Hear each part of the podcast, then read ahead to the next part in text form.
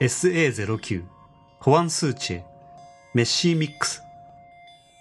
この作品の作者は普通の生物が生きることのできない環境に進化適応した生物をテーマにしています。作品では私たちの身の回りの日常品を使い生態系を作り上げています。結束バンドやチューブ、ライト、コンピューターのパーツ、電動のおもちゃといった私たちが毎日目にしているものを使って作品が作られています。作品に使われている素材は分解を重ねられ変化を遂げて生物として再構築されました。コンピューターのファンは動き回るための部分になりタッパーウェアは骨格にギターチューナーや防犯ライトは聴覚や視覚の知覚器官に進化したのです。